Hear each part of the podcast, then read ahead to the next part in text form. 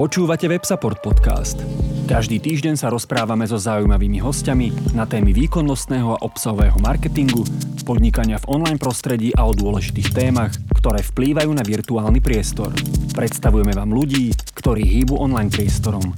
Sledujte nás na Spotify, iTunes a Soundcloude. Ak sa chcete zúčastniť na živo ďalšieho rozhovoru, sledujte nás na Facebooku. Ahojte priatelia, ja vás vítam pri počúvaní ďalšieho dielu podcastu zo série Nie som technický typ.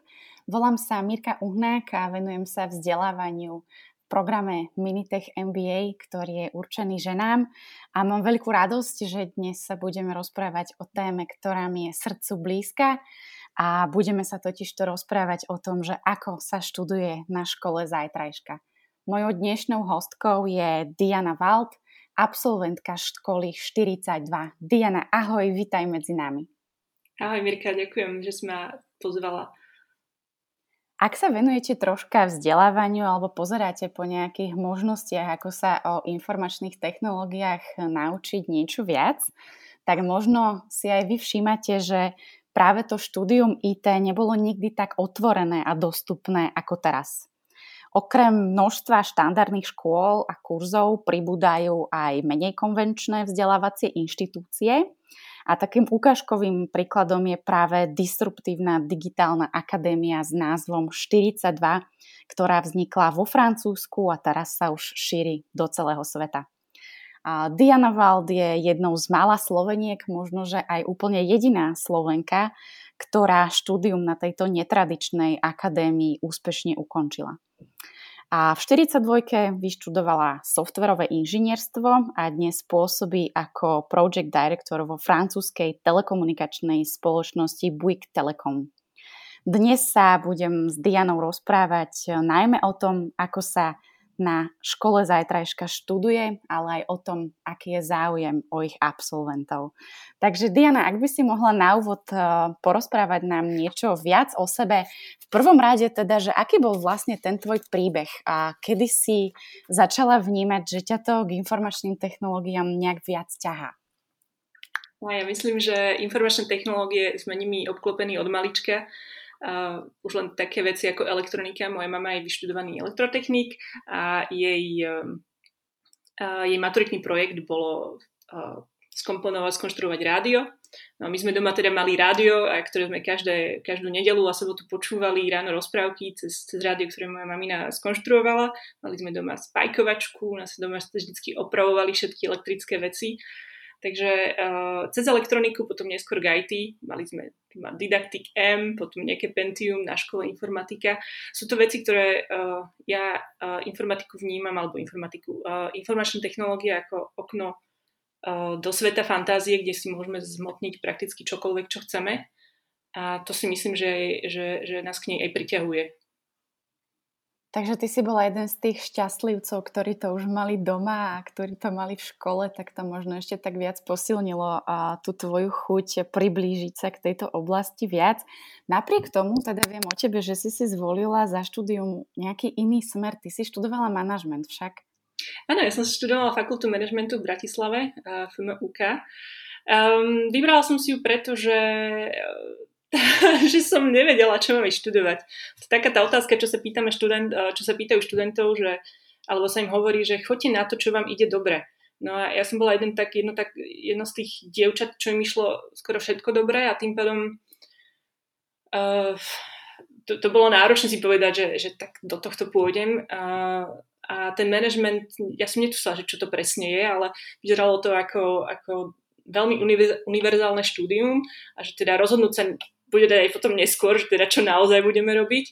Takže preto management. A keď som sa o tom rozprávala s mojimi spolužiakmi, tak vlastne e, väčšina z nás mala podobné pohnútky, že sme sa nevedeli rozhodnúť jednoducho.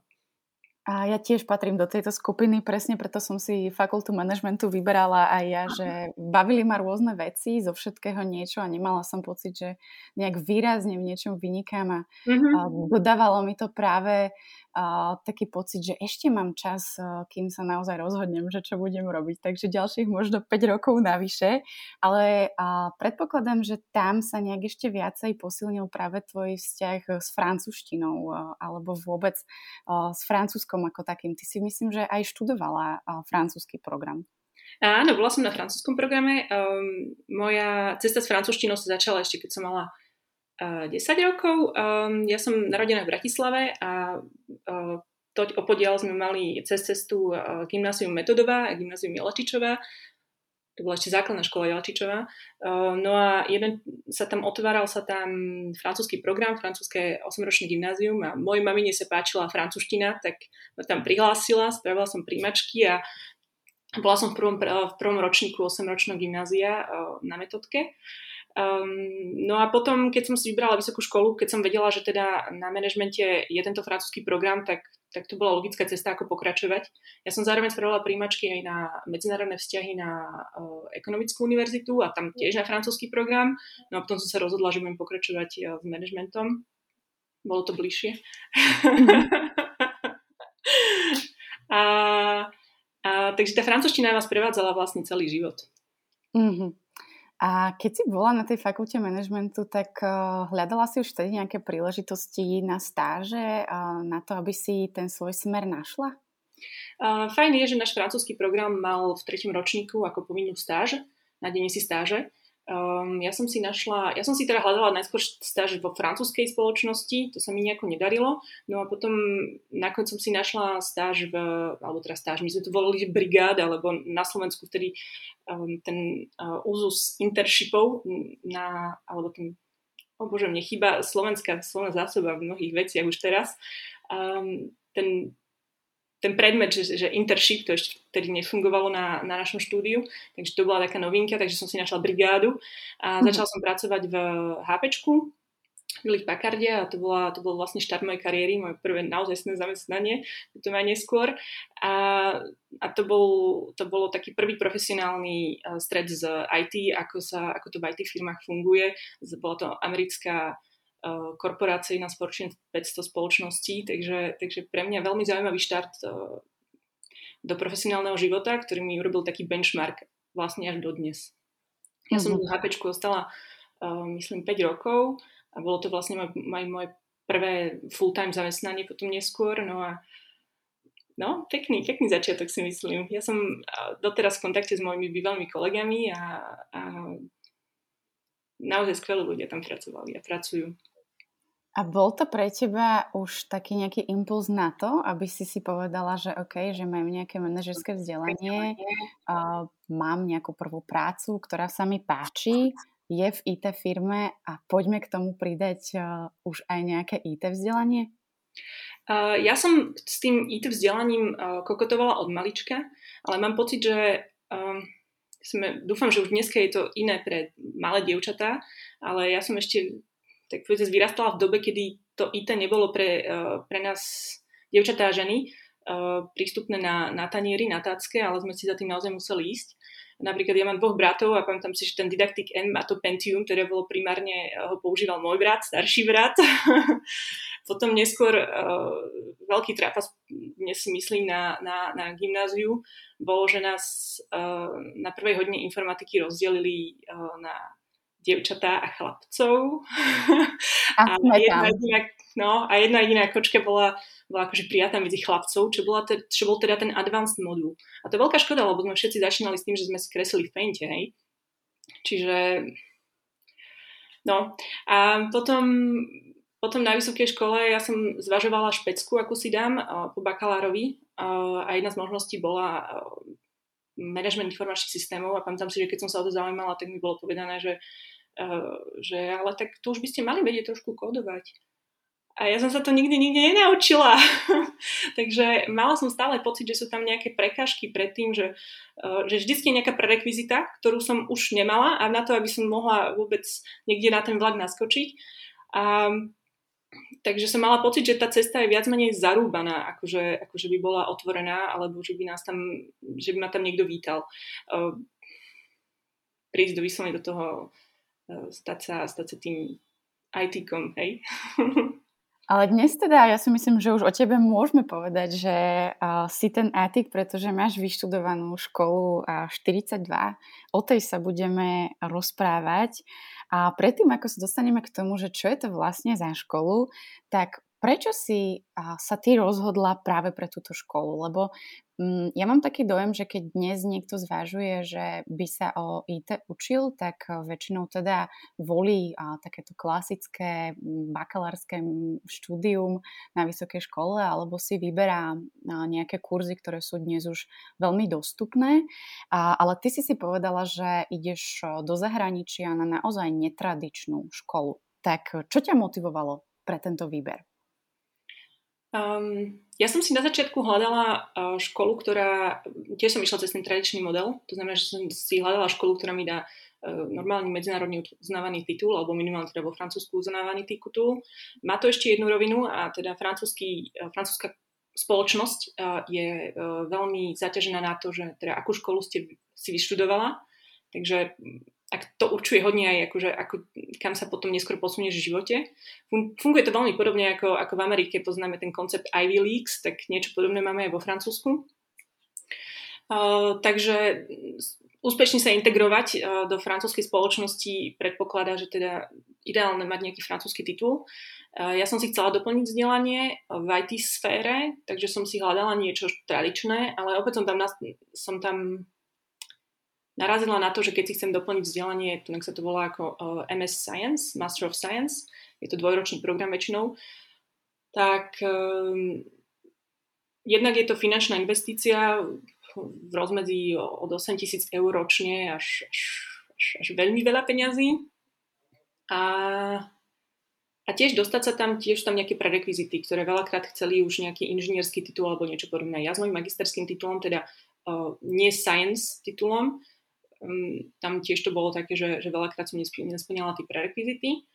Uh, keď som sa pozerala potom neskôr na nejaké iné možnosti, uh, typu nejakých večerných kurzov alebo takéto niečo, tak neviem, no dopočula som sa o 42, mala som v, v práci, ja som tedy pracovala ako konzultant uh, CRM systémov a mali sme tam stážistov, ktorí boli práve z 42 zo 42 a po francúzsky 42 a to boli strašne schopní ľudia. Akože mali sme tam dvoch chalanov a tí chalani boli, akože inak, že to boli super ľudia, ale zároveň proste som len pozerala, že wow, toto, toto dávaš po, po dvoch rokoch, nám tam kodovali náš, náš, našu mobilnú aplikáciu, ktorú sme, ktorá nás mala posunúť na výslnie a tak som si povedala, že hm, tak musí byť niečo dobré. Takže som si to naštudovala, že teda čo to je, som sa ich pýtala, že ako to tam prebieha tak. A, a, a čo ma oslovilo bolo, že 42 bola prvá škola, ktorá hovorila, že, že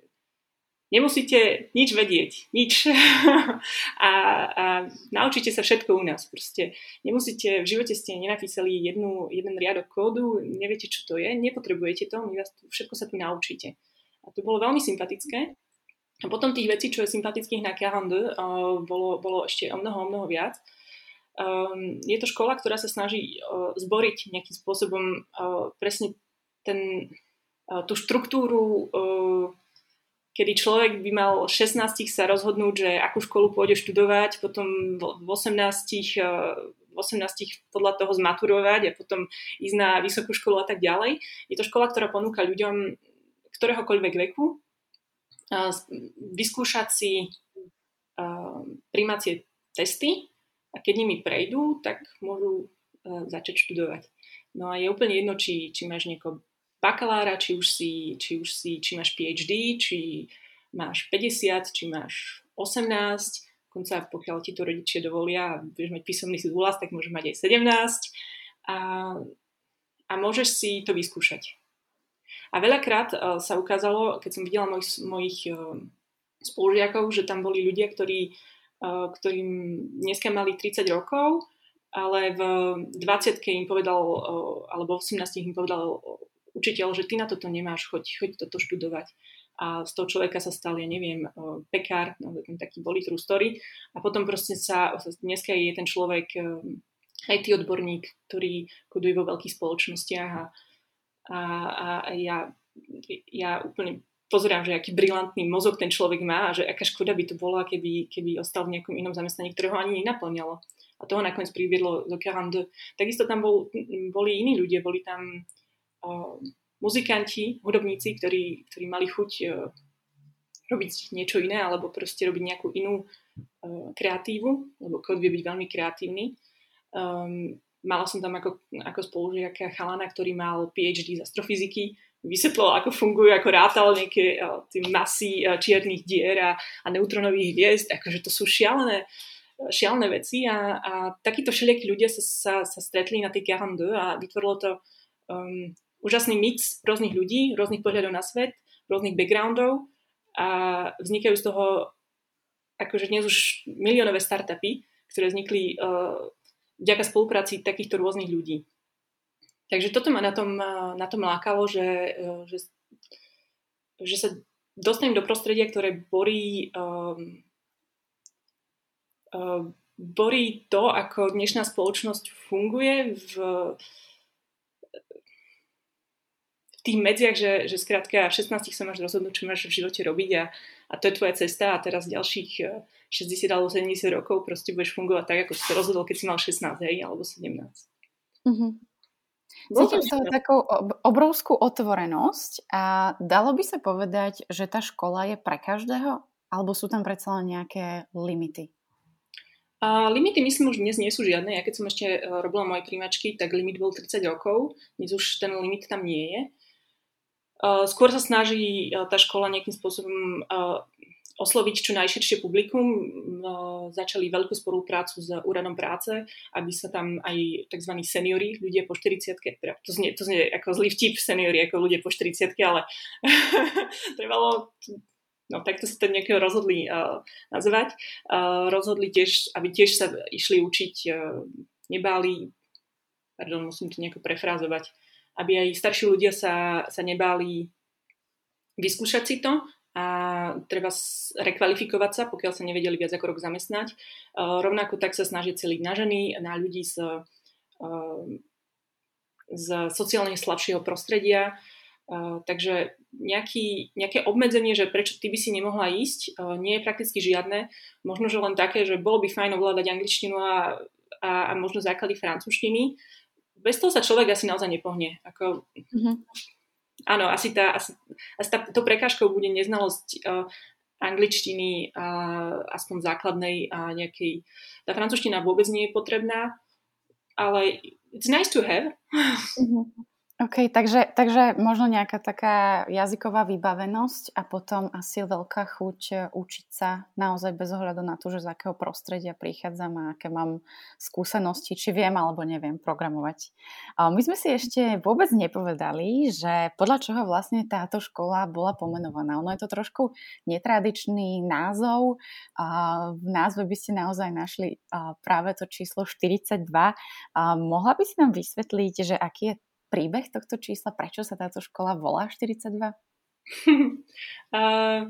to číslo 42 pochádza z, uh, z knihy Douglasa Adamsa Hitchhiker's Guide to the Galaxy, stopárov pre sprievodca galaxiou, uh, kde sa jedna veľmi uh, vyvinutá civilizácia si skonštruuje superpočítač a nechá ho bežať 7,5 miliardy rokov, aby im odpovedal na uh, veľkú otázku bytia, univerza, všetkého No a po 7,5 miliarde rokov teda prídu tí, tí ľudia k tomu počítaču, aby im zvestoval tú odpoveď. A, a s veľkou pompou sa dozvedia, že, že odpoveď je 42. A keď sa pýtajú, že teda that's it, to je všetko, tak uh, počítač povie, že no je to odpoveď, ale vy ste sa práve že nespýtali tú otázku, že potom by vám to dávalo zmysel.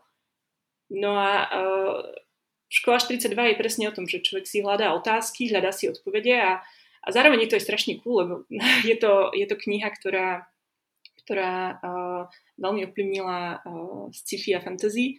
To vlastne sci-fi to nie je fantasy.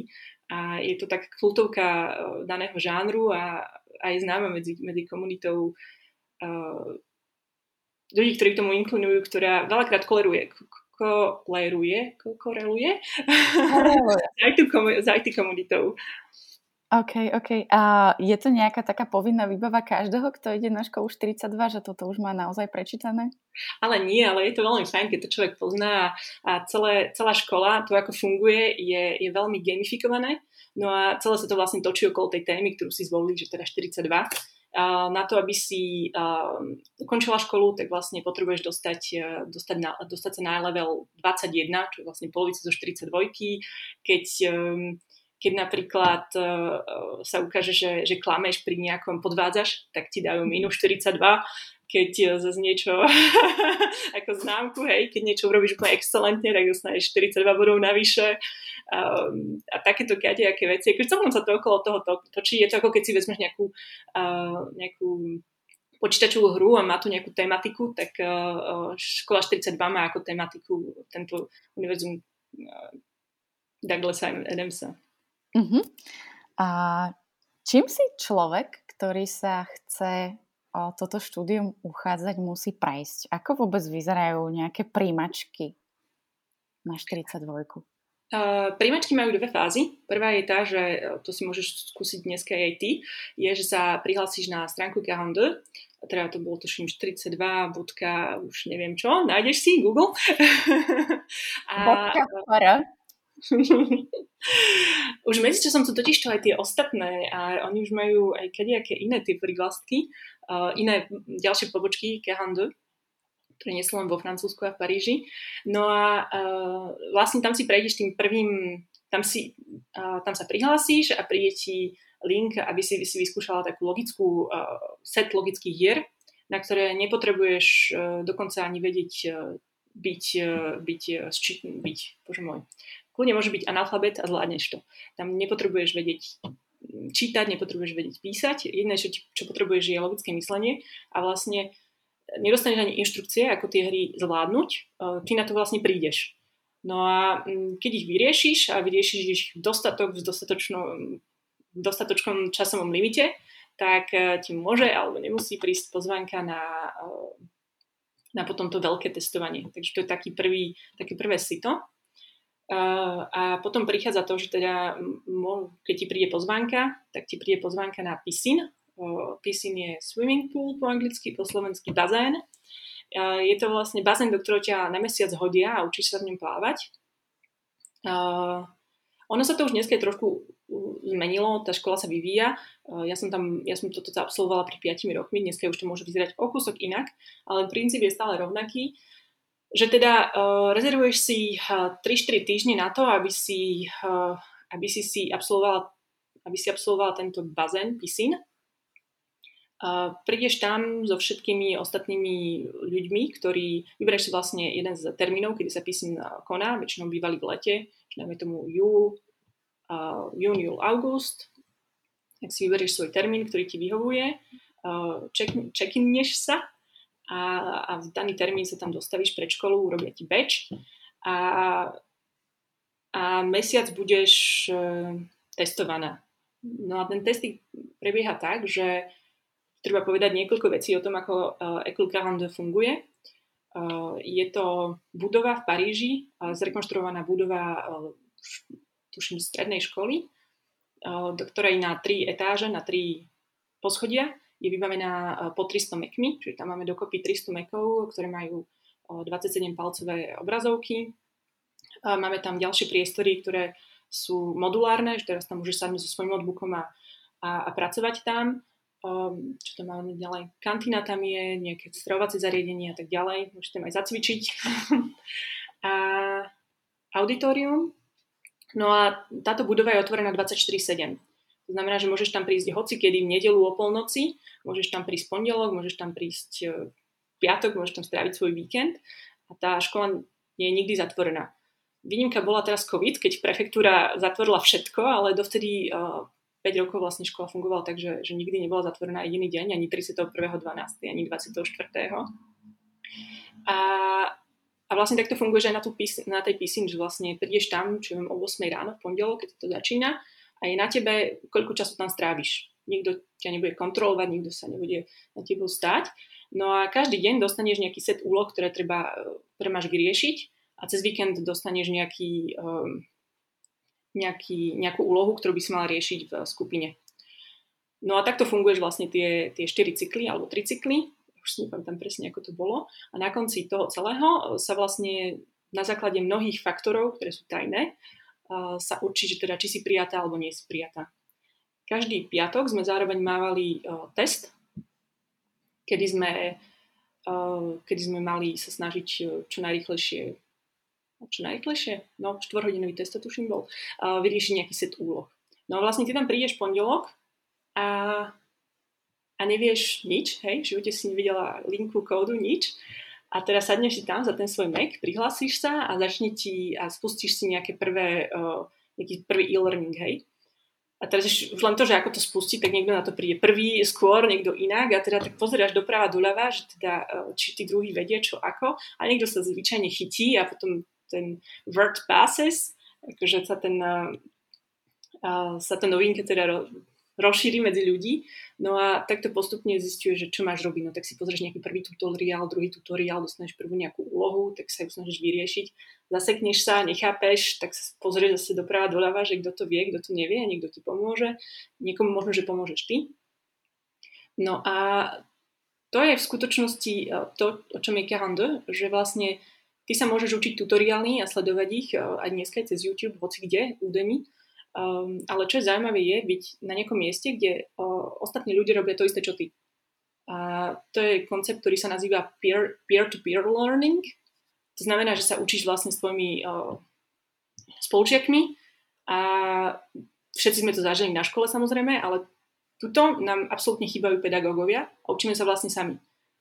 Takže sa neustále pozrieš napravo, naľavo a skôr či neskôr sa vytvoria nejaké pracovné skupiny organicky, alebo ty si nájdeš nejakých ľudí, s ktorými si rozumieš, no a začnete nejako spolu lúskať tie problémy a, a to je ono, že, že vlastne niekomu ty pomôže, niekto pomôže tebe a vy vyriešiš nejaké úlohy za daný deň a druhý deň um, ich treba nejako skontrolovať. A teraz otázka je, že ako sa to kontroluje.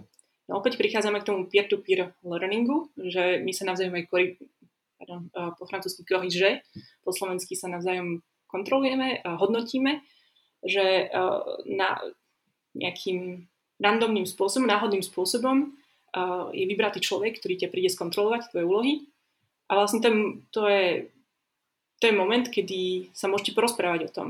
On ti porozpráva o tom, že jak to on vidí, ako to ty vidíš a môžete, môžete prísť na to, že čo sa kto naučil, môžete sa navzájom niečo naučiť, môžete sa spoznať, takže môže to byť tvoj budúci network. Um, No a potom ti to ten dotyčný odfekne alebo neodfekne, podľa toho, že teda či si prešla všetkými testami, a, ktoré skontroloval. To je zase taká tá celkom veľká responsabilizácia človeka, že, že keď budem to ja vedieť skontrolovať, čo ten dotyčný urobil, keď ja sama neviem poriadne, jak to má byť urobené. Takže to je tiež zase nejaký problém, ktorý treba vyriešiť, ale keď ti rozprávam o týchto problémoch, tak to sú problémy, ktoré e, človeku, ktorý pracuje, vôbec nie sú neznáme. Častokrát sme v prostredí, ktoré nepoznáme, ktoré sme nikdy nevideli, ktoré má strašne veľa neistoty v sebe, ktorú musíme nejakým spôsobom vyriešiť spôsobom, ktorý sme ešte nikdy nepoužili, čiže ho musíme vytvoriť. Takže je to krásna simulácia v podstate reálneho života a všetkých tých pocitov, ktoré človek má, keď eh, je postavený eh, pred nejakú neistotu a pred niečo neznáme. No a pre softwarového developera je to v podstate každodenná realita, ale aj pre manažera, aj pre, aj pre lekára. No a tu si to pekne natrenuješ. Takže o tomto je, o tomto je písim, že vlastne každý, každý týždeň uh, si prejdeš nejakým setom uh, tých, uh, tých úloh a postupne ani nevieš ako, sa zrazu naučíš programovať v C. a No a pamätám si, že, že, že nám trávili, že no, tak to, čo ste si vy teraz preberali za tri týždne, tak to sa pre, bežne preberá jeden semester na škole. Tak asi takým pejsom ideme, takým uh-huh. ideme. A sranda je napríklad potom, že, že piatok, že sme vždycky mali akože mm, exam. To sme mali v kontrolovanom prostredí um, urobenú pred sebou set nejakých úloh, ktoré sme mali vyriešiť No a sranda bola, že každý týždeň ten set úloh bol úplne rovnaký. Mm-hmm. A mhm. človek na to mohol vidieť každý, každý týždeň, že, že vlastne, aha, toto už, toto už viem urobiť, toto už viem urobiť. A ja to teraz odpisujem tak veľmi pozitívne, ale ja som tam prišla a ja som na prvé dva týždne nevedela nič spraviť, aj. a potom tam boli ľudia, ktorí už kodovali a ktorí keď začali pracovať s týmto C, čo je starý programovací jazyk, uh, tak uh, sa chytali o mnoho rýchlejšie ako treba ja alebo nejakí iní ľudia. Um, a niektorí z nich boli prijatí, niektorí z nich prijatí neboli. A teda, že o čom to bolo? Uh, tie kritéria príjmania sú tajné, Uh, ale vie sa o tom, že sú nejaké kritéria, na ktoré sa pozerá. Pozerá sa na to, ako sa ľudia správajú, uh, pozerá sa na to, ako kooperujú, pozerá sa na to, ako hodnotia iných, ako sú hodnotení tými, napríklad, ja keď som niekoho hodnotila, tak on mi potom napísal feedback. Na konci celej písing sme zároveň um, mali označiť nejakých piatich ľudí, ktorí nám boli najsympatickejší z, uh, z ľudí, s ktorými sme interagovali. Um, môžeš dostať nejaké čierne body za to, keď uh, keď robíš nejaké hlúposti, akože uh, dáš si, máme, existuje nejaký set pravidiel, predsa len je to škola, je tam uh, kopec ľudí z rôznych prostredí, takže uh, niekedy sa nie všetci správajú tak, ako by sa správať mali. Uh, aj v takých jednoduchých veciach, ako sprchujú sa každý týždeň, prosím ťa, alebo každý deň, lebo potom to tam ako otravuješ vzduch mnohým a mnohým ľuďom. a, alebo proste ľudia si dávajú, uh, jedia pri počítačoch a teda sú to drahé počítače, takže teda potom sú všade odrobinky a to je zdieľané pracovisko, čiže teda pracovisko, no, prostredie, čiže po niekom, keď, keď máš um, zatrúsenú nejakú klávesnicu, tak to fakt nechutné, alebo ja neviem, niekto vyleje niečo na, keď pije, takže mali sme napríklad, že nesmieš mať, uh, nesmieš jesť v priestore toho, my to máme, že cluster, uh, tej miestnosti s 300 počítačmi. Um, nemôžeš mať, čo viem, fľašu vody na, na stole, tak za to, za to ti mohli dať tzv. Čierny bodík, hej. Mm-hmm. a, a keď sa ti toho nazbieralo veľa, lebo si proste nerešpektoval regule, uh, tak to znamená, že nejako nerešpektuješ, uh, nerešpektuješ nič, hej. Tak asi nemáš úplne miesto v tom uh, peer-to-peer learningu KHND. Rovnako tak si mohla byť strašne dobrá, a nebyť prijatá, pretože si, dajme tomu, nikdy nezdielala nič s, iný, s ľuďmi. Čiže, dajme tomu, si si, si, si vyriešila svoj set úloh za, za prvé dve hodiny alebo za hodinu a potom si odišla do školy. Logoval mm-hmm. sa mhm. napríklad aj čas, kedy sme prihlásení, prihlásení. No a taký človek tam veľmi nemá čo hľadať, lebo nepomôže uh, nepomôže ja mám rada slovo. Lebo nepomôže ako tomu tej spoločnosti, čo tam je.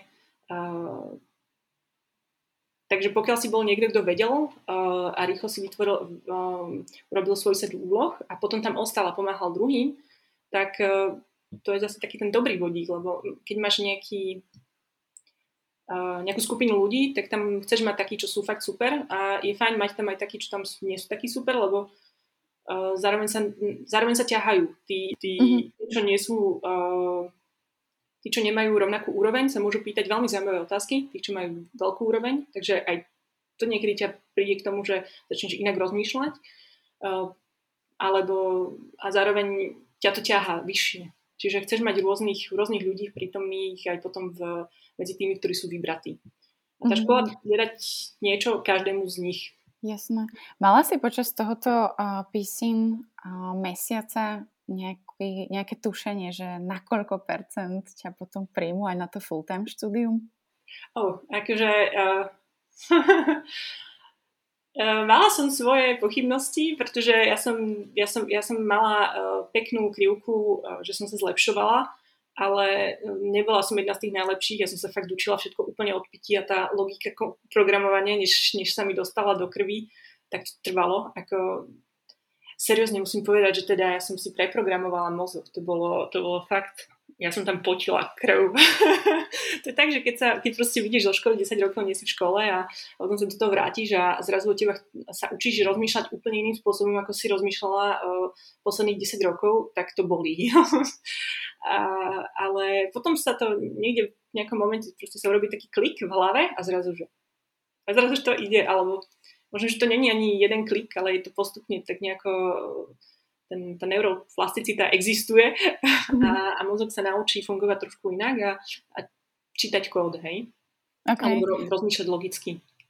Ale myslím si, že si príkladom toho, že sa to dá A I keď si vravila, že teda si potila krv, tak je to možné a je možné si nejako a, tú hlavu preprogramovať a dostať sa na to myslenie, ktoré a, potrebujete. A už si načrtla dosť veľa z toho, že aká je filozofia tejto školy. A predsa len keby si mala možno zosumarizovať, že v čom sa líši od tých ostatných, tak čo by to bolo? Ktoré také koncepty sú naozaj význačné v tom štúdiu?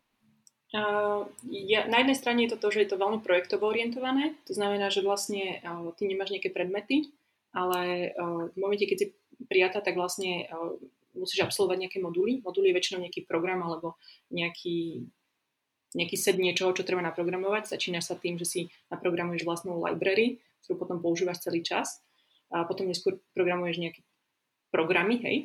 Um, Môžeš si naprogramovať vlastnú shell, ak to niekomu niečo hovorí. Um, a, a potom ju používať napríklad, keď sa ti chce. No a to je veľmi zaujímavé, že vlastne uh, danom, že, že jednak, že máš ucelené jasné moduly, ktoré sú, v ktorých zvládneš problematiku mnohých vecí naraz a pekne si ju ochytáš a potom aj veľmi skoro sa môžeš špecializovať na to, čo ťa zaujíma to znamená, že pokiaľ te zaujímajú Unixové systémy, tak sa môžeš zahlbiť do toho, potom odtiaľ ďalej ísť eh, smerom do, uh, do security a kernelových vecí. Pokiaľ chceš ísť k algoritmy, tak, tak veľmi rýchlo sa môžeš týmto spôsobom eh, špecializovať počítačové hry gaming, čiže tá vizuálna stránka veci, alebo, alebo front, čistý front a tak ďalej. Čiže um, pre človeka, ktorý napríklad pre mňa, to bolo veľmi zaujímavé tým, že nemusím strácať čas na nejakej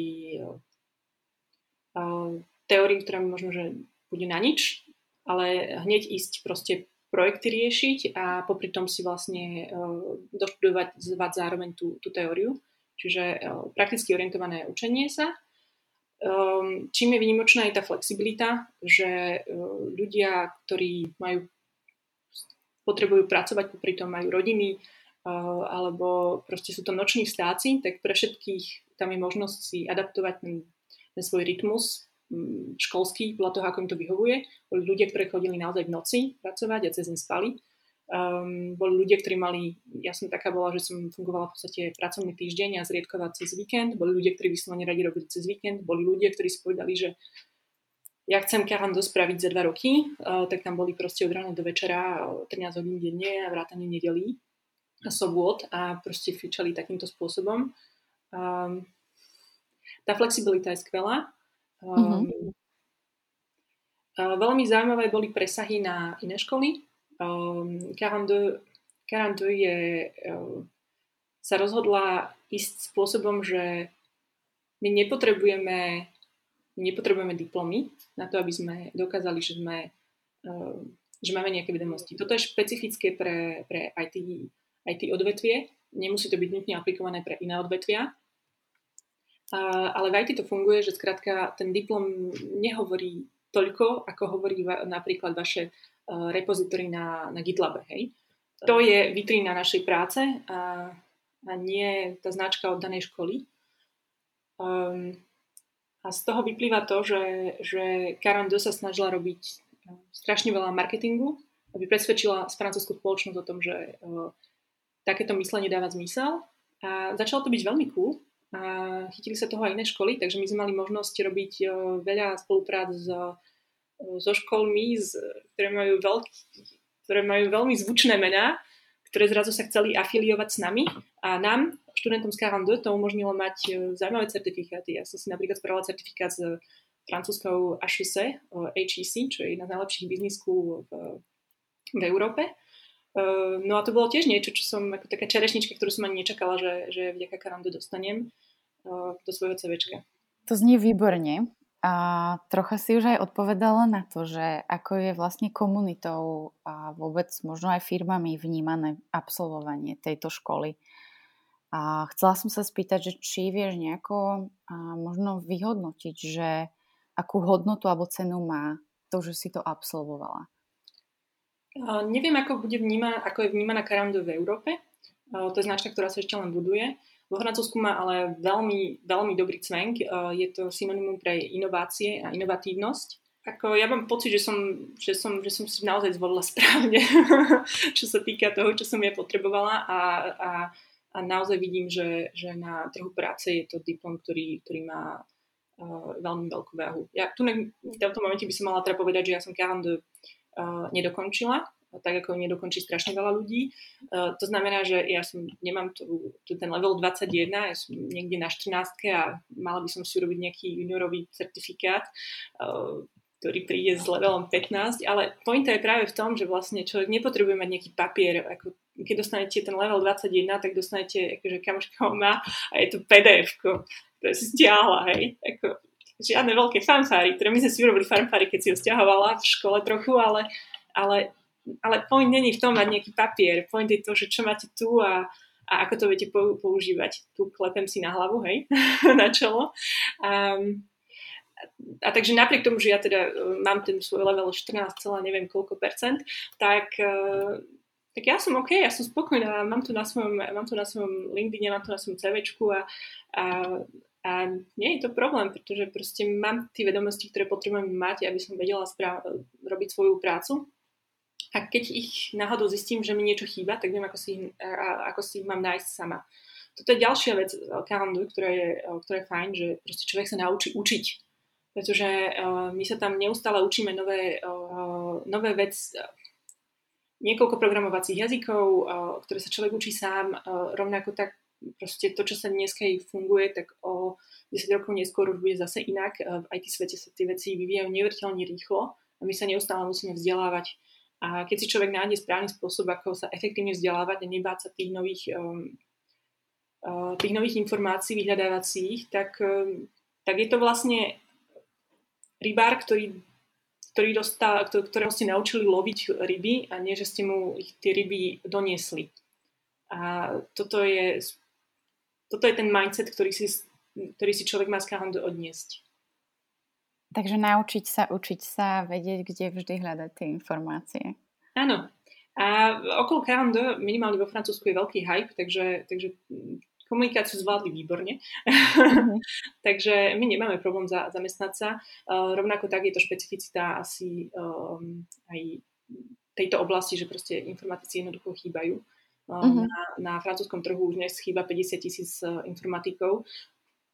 Ako sú zase iné školy, ktoré sa a, a iné or, vzdelávacie organizácie, ktoré sa rozhodli adresovať tento problém. Už Karando není jediná, ale bola to jedna z prvých škôl, ktorá sa rozhodla ísť na to touto inovatívnou cestou. Dnes už je mnoho, mnoho iných škôl, ktoré sa snažia kopírovať to, ale tá komunikácia Karandu je výborná, takže vďaka tomu aj my, absolventi, máme, máme potvárané dvere kade, kade tade.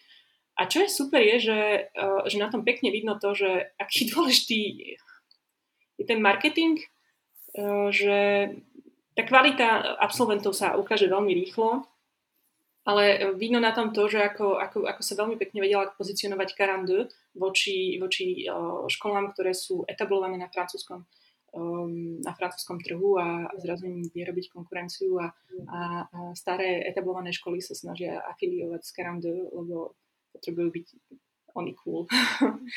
Rozumiem. A kam sa zvyknú absolventi a rozutekať? Čo je pre nich zaujímavé?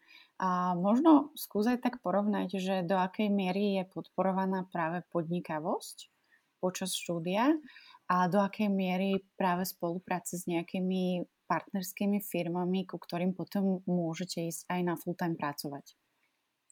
Mnohé firmy um, si založili tzv. laby, um, také inovatívne malé departmenty, ktorých sa snažia, uh, sú to ako keby uh, R&D, Um, oddelenia, kde sa snažia nalákať študentov K2 uh, na stáže a potom, aby tam aj s nimi ostali prípadne na, na plný pracovný pomer.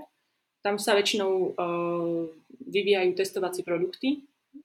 Takéto firmy sú napríklad Natixis, to je obrovská banková spoločnosť, pod ktorú patrí mnoho bankových inštitúcií, myslím, že nejaké na Slovensku. Um, VP, to je, uh, to je veľký uh, retailový uh, gigant a rôzne iné spoločnosti.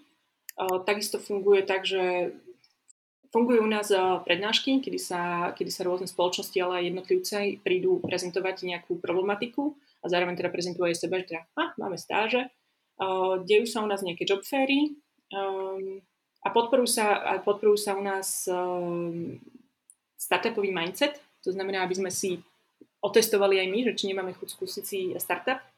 Ja som sa napríklad zúčastnila na jednom, um, na jednom takomto programe, ktorý bol tiež v, v spolupráci s uh, HEC a mali sme tam vlastne kompletný, to sa volalo, že HEC Startup Launchpad. a mali, boli sme tam celý čas akoby sprevádzaný tým, ako sme si vytvárali vlastne startup, ako sme si kreovali ideu, testovali ju, um, ako sme prechádzali tými jednotlivými iteráciami, boli sme na výlete v Londýne, kde nám ukázali, uh, kde nás predstavovali nejakým uh, investorom, mali sme, vyskúšali sme si pitching pred ľuďmi, uh, tvorili sme si network, akože boli tam, sú tam takéto rôzne zaujímavé programy uh, a tých napríklad hackathonov, čo, čo, sa, čo sa deje skoro každý víkend, tak uh, jednak, že v Paríži sa koná veľa hackathonov, prakticky každý víkend si človek nejaký vie nájsť. V Nakarandu sa, sa deje ježiš, za mesiac minimálne dva alebo tri. Um, z toho tiež môžu zísť buď spolupráca s firmou, stáž, uh, zamestnanie alebo, alebo startup, alebo inkubácie rovno v nejakom startupe. Um, čo ďalšie je, že uh, náš zakladateľ uh, Xavier Niel, to je francúzsky miliardár, jeden z najbohatších francúzov, ktorý založil konkurenciu môjho zamestnávateľa. založil telekomunikačný gigant Free. Dnes je to, dnes je to uh, veľký mecenáš a filantrop, tak okrem toho, že založil a financuje celú Karandu, takže pre nás študentov je zadarmo, neplatíme absolútne nič, tak uh, pred niekoľkými rokmi uh, založil najväčší francúzsky um, inkubátor, ktorý sa volá Station F. Je to v Paríži stará, stará gár, stanica, vlaková stanica, ktorú, je to tuším 3000 m štvorcových, akože gigantický, obrovský priestor, kde si môžu startupy prenajať desk a pracovať tam.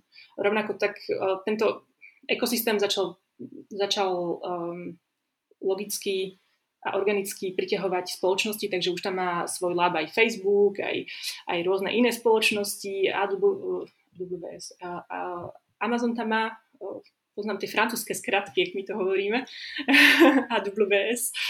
Um, čo ďalej, no? Takže máme tam tento obrovský uh, inkubátor, kde, kde sa to točí, no a tam sa dejú rôzne, um, opäť rôzne konferencie, rôzne uh, eventy a, a je tam priateľský vzťah s Kahandu, takže celé to vytvára také podhubie toho, že, že to je veľký, veľmi priateľské tomu, aby sme, sa, aby sme skúšali rôzne veci, aby sa nám otvorili dvere um, aby sme sa nestratili vo svete. Mm-hmm. No ale z toho, čo hovoríš, tak to znie, že máš naozaj čo robiť nielen, že od rána do večera, ale možno, že aj od rána do rána. A ty si vravela, že je možné vyštudovať to aj za dva roky, ak človek zamaká, ale tak priemerná dĺžka toho štúdia je ceca koľko? A ako vravím, veľa ľudí to proste nedokončí a popri tom si robí kadejaké iné veci a, a založí si startup, venuje sa chvíľku startupu alebo proste v inom momente narazí na to, že, že potrebuje alebo potrebuje si doplniť budget alebo nejako sa zafinancovať, alebo veľakrát je to po prvej stáži, že je ponúknutý plný pracovný pomer a povie si, že OK, ja už nepotrebujem ďalej si skúšať e, v karande, že, že čo by som sa ešte tak naučil, ale mám dosť profesionálny víziev na učenie sa v, v práci a baví ma to. Uh, takže ťažko odpovedať na túto otázku. Uh, veľa ľudí tam ostane, uh, odchádza na prvú stáž po roku a pol až dvoch rokoch. Uh-huh. Um, a zhruba dokončiť školu môže byť tých 4 až 5 rokov, ak si chceš prejsť až na ten level 21. Uh-huh. Napríklad ja som sa zastavila na tej mojej 14 s tým, že teda medzičasom som si založila startup, prešla som si týmto, uh, pracovala som uh, na stáži ako uh, backend developer pre um, v jednom startupe telemedicínskom. Akože to sú zaujímavé skúsenosti, ktoré uh, ťažko povedať, že teraz či to rátaš do toho štúdia, nerátaš do toho štúdia, je ti to rátané do, do, tvojho, do toho tvojho kreditového uh, systému. Mm-hmm. Opäť mi z toho vyplýva, že je to zase všetko iba o tebe, že keď si povieš, že teraz je to pre mňa postačujúce a vydám sa na nejakú inú cestu, tak je to akceptované. Takisto keď si povieš, že tam možno budeš niekoľko rokov chodiť na tie aktivity, tak stále je to v poriadku. Chápem tu správne? Áno, je to presne tak. Ako v konečnom dôsledku, keď sa pozrieš na bežný život, tak um, uh, každý si je strojcom svojho šťastia a, a, nikto na te, a, a nikto z nás nebude mať nad sebou stále niekoho, kto mu bude hovoriť, čo má robiť. A v jednom momente e, človek musí prevziať zodpovednosť za, za svoju kariéru, za svoj život. A tá Karan ťa tak postrkuje k tomu, že, že však veď m, mm, možno, že to, čo ti hovorí spoločnosť, že by si mala, uh, nemusí byť nutne to, čo by si naozaj mala robiť. Ako, to je to isté, ako keď sa povie, že uh, ja si nemyslím, že vzdelanie je zlá vec v zmysle vyštuduj si Harvard, keď ho môžeš vyštudovať, ale pozri sa tiež na to, že koľko z nich ho nespravili a, a že teda máme tu tie krásne mená od Zuckerberga a, a Gatesa, ktorí nespra, nespravili, nedokončili tú školu a, a založili svoje spoločnosti. Nemyslím si, že je to dobrá cesta pre každého, ale nemalo by to zabiť kreativitu toho, že máš pred sebou nejaký projekt, ktorý je zaujímavý, uh, tak tak e, sa ho vzdáš alebo ho nevyskúšaš, preto lebo spoločnosť od teba teraz očakáva, že by si mala robiť toto alebo tamto. Rozumiem. Poďme sa ešte pozrieť na to financovanie. Ty si už povedala, že naozaj za to štúdium nič neplatíš, že veľmi starostlivo teda vyberajú študentov na to full-time štúdium a takisto majú nejakého svojho sponzora, ktorý túto školu financuje. A máš ty niekedy takú potrebu vrátiť späť za to, že si mala možnosť vyštudovať bezplatne takúto školu? Áno, ja som sa nad tým aj zamýšľala, že um, čo bude ten môj ďalší krok, tak ako, ako to vrátim ten Karando. Um, to bola aj myšlienka uh, Xavier Niela, keď, keď založil tú školu, on im povedal, že v 2013, že uh, nebojte sa, že ja vás tu zafinancujem na najbližších uh, 10 rokov a po 10 rokov nebojte sa, ale budete si musieť nájsť akože vlastné, vlastné financovanie alebo alternatívny spôsob, ako to sustainably, ako to udržateľne udržať, pretože tak tiež nemá tie fondy asi um, nekonečné. A zároveň je to aj zdravé, aby si škola uh, hľadala spôsoby, ako sa refinancovať. A toto sú všetky tie laby a takéto spolupráce so spoločnosťami, uh, ktoré to umožňujú. Ja, a tiež sa rátalo s tým, že, že absolventi, keď si založia nejaké úspešné startupy, tak, tak si spomenú, že odkiaľ teda prišli a, a, a nejakým spôsobom to vrátia opäť do toho ekosystému. Ja rozmýšľam veľmi podobne. Uh-huh. Rozumiem. A keď sa vrátime teraz späť k tomu tvojmu príbehu, tak ty si naozaj človek, ktorý teda má aj to manažerské, aj technické vzdelanie a rozhodla si sa pôsobiť vo francúzskej firme na pozícii project directorky. Ak by si mala vyhodnotiť, že do akej miery ti pomohlo doplnenie toho technického vzdelania, tak ako by si to opísala? Čo je pre teba dnes výrazne jednoduchšie ako predtým? Uh, jedna z vecí je, že ja som si istá tým, čo hovorím, pretože tým veciam jednoducho rozumiem. Um, tá technická barlička je veľmi dôležitá um, a nemusím sa opierať o nejaké fake it till you make it, ale, ale ja viem, že tam je. A keď niekedy s mojimi kolegami, 95% mojich spolupracovníkov, s ktorými interagujem, sú muži, ktorí majú technické vzdelanie, uh, bohužiaľ tá, tá diversifikácia prebieha pomaly, tak, eh, tak je fajn, že, že oni vedia, že majú proti sebe človeka, ktorý, ktorý tomu rozumie a, a rozumie ich problémom. To sú manažery, ktorí predtým boli, uh, boli všetci, vyšli z inžinierských škôl a, a, a boli, boli sami developeri. Takže si rozumieme. a to je, to, je, to, je, to, je, to je niečo, za čo som rada každý, každý jeden deň. Rovnako tak, ako za určitú legitimitu, ktorú mi to dáva. A, a je to naozaj ten pocit, že, že stojím oboma nohami pevne, pevne na zemi. Predtým som mala pocit, že, že to manažerské vzdelanie, ktoré mám, je síce fajn, ale chýbala mi tam tá... Um, to, že človek naozaj dohlbky rozumie tomu, tým problematikám, ktoré sa ktoré sa v IT eh, svete môžu objaviť. A tak už neznamená, že teraz hovorím, že rozumiem všetkému a všetko viem, ale, ale je to spôsob myslenia, pri ktorom rozumiete, rozumieš tomu, čo sa okolo teba deje a ako tie systémy fungujú, ako tie systémy interagujú, aké môžu byť problémy medzi interakciami tých systémov, pokiaľ sú komplexné. Rozumieš komplexite systémov, rozumieš tomu, ako sa manažujú komplexné systémy a vieš sa na to pozrieť kriticky, pretože si si ich ohmatala, pracovala si s nimi, zažila si si niektoré tie situácie, ktoré oni zažívajú a vieš to ľahšie abstrahovať, ako keď len si to prečítaš niekde, ale si s tým naozaj pracovala. Jasné. Uh, nedá mi nespýtať sa, že ak zalovíš v pamäti a spomenieš si, že aké bolo asi to percentuálne rozloženie mužov a žien na 42. a keď som začala, tak to bolo veľmi smutné. Bolo nás 8% eh, žien, nemali sme ani vlastné toalety, mali sme vzdialené toalety a nebola to sranda.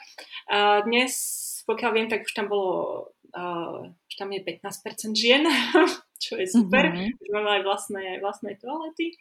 A, a pomaličky sa to zlepšuje, ale teda je to, je to niečo, čo sa nezmení z, z večera do rána.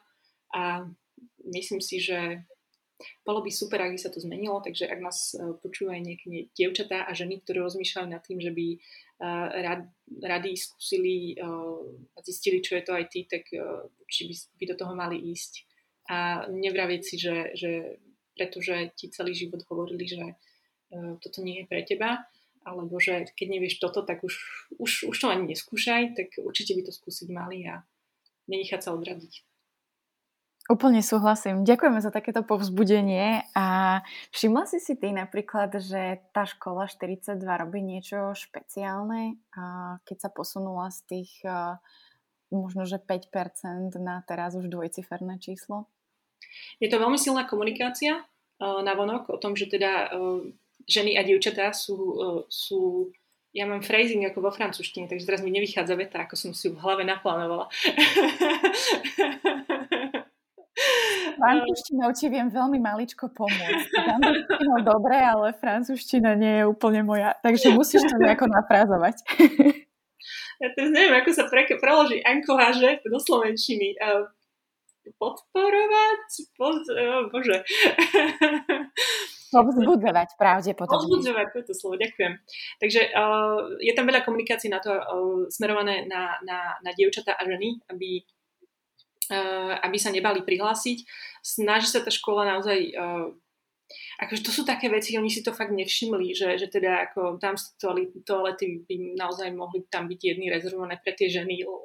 A to, to ti tak zvihne životný komfort, keď tam tráviš uh, eh, 10 hodín denne. A, a no, tak, ale sú na toto veľmi receptívni, takže keď sme im povedali, že teda by sme si prosili, tak, tak behom jedného dňa sme to tam mali. Um, takýchto kopec vecí. Keď, je tam, keď sa ukázal eh, nejaký harassment alebo nejaké takéto mm, chovanie, tak to bolo veľmi exemplárne uh, nehrali sa s tými ľuďmi, išli, išli von zo školy veľmi rýchlo a, a, a asi inak to ani nejde. Uh, bola tam jedna tiež vec, ktorá bola veľmi diskutovaná a to bolo, že, že teda dievčatám boli rezervované, prerezervované nejaké, nejaké miesta na, nie na pisin, ale na check-in aby uh-huh. mali viac času na to, aby, sa, aby si obsadili termín eh, na, na písim podľa ich, eh, podľa ich výberu. Potom sa tie miesta otvorili aj pre chalanov, eh, alebo teda pre všetkých. Potom už výber bol, nezáležal od, od pohľavia, ale ten čas, aby sa dievčatá rozhodli, že teda či naozaj chcú, tak mali dlhší ako, ako mali chalani. A takéto malé nádže, rovnako tak sa zmenila, uh, zmenila riaditeľ, uh, výkonný mhm. riaditeľ uh, 42, predtým to bol uh, jeden muž, dneska je to žena. Um, a je to strašne, strašne veľa komunikácie, ktorá ide do médií, ktorá ide na školy, aby, aby dievčatá boli pozbudzované k tomu, aby sa prihlásili. Si mm-hmm. to ani nedá. Jasné. A mám ešte jednu takú otázku, ktorá sa týka svojich nejakých ďalších plánov a ako som spomínala, tak žiješ, pracuješ vo Francúzsku, ale si teda Bratislavčanka a vieš si ešte teraz predstaviť, že by si sa vrátila späť na Slovensko? Ak áno, tak čo by ťa tak riadne namotivovalo? Um, to Slovensko tam stále ostávalo, však človek, ja eh, som zo Slovenska, som z Bratislavy a, a stále si čítam noviny a, a sledujem očkom, že, že čo sa deje eh, na slovenskej scéne. Takže také, že človek na tých stále uvažuje a stále je to taká otázka, ktorá sa asi nikdy nezatvorí. Um, čo by ma motivovalo naozaj prísť tak to sú zaujímavé projekty. Ako jeden z dôvodov, prečo ja som sa odsťahovala do Paríža, bol uh, pred 7 rokmi uh, to, že som hľadala nové kariérne výzvy a chcela som pracovať na inovatívnejších projektoch, ako tie, ktoré som mala uh, tie, ktoré som mala, videla vtedy na Slovensku. A, a to je niečo, čo, čo, čo na čo počujem. Pretože to sú také veci, že to je ten malý geek, čo máš v sebe, čo ťa proste, čo chce poznať, čo chce spoznať, čo chce objaviť nové a, a pracovať na zaujímavých veciach, kde sa tvoria, tvorí niečo, čo ešte nie je. Takže toto sú veci, ktoré by ma vedeli pritiahnuť na Slovensko. Tak sme dali takú malú indiciu a možno, že nejakým firmám, ktoré hľadajú a, talenty. A mám poslednú otázku. Hmm. A dnes sme sa rozprávali o škole, ktorá sa nazýva školou zajtrajška. Ak niekto, kto nás počúva, zvažuje, a že by si toto štúdium vyskúšal, čo by si mu odkázala? Neváha, nech do toho určite ide. Nemá čo stratiť. Reálne človek naozaj čo, skôr, skôr ľutuje to, čo neskúsil, ako to, čo skúsil a dajme tomu aj to nevyšlo a potom išiel ďalej. Aspoň vie, že to pre ňo nebolo.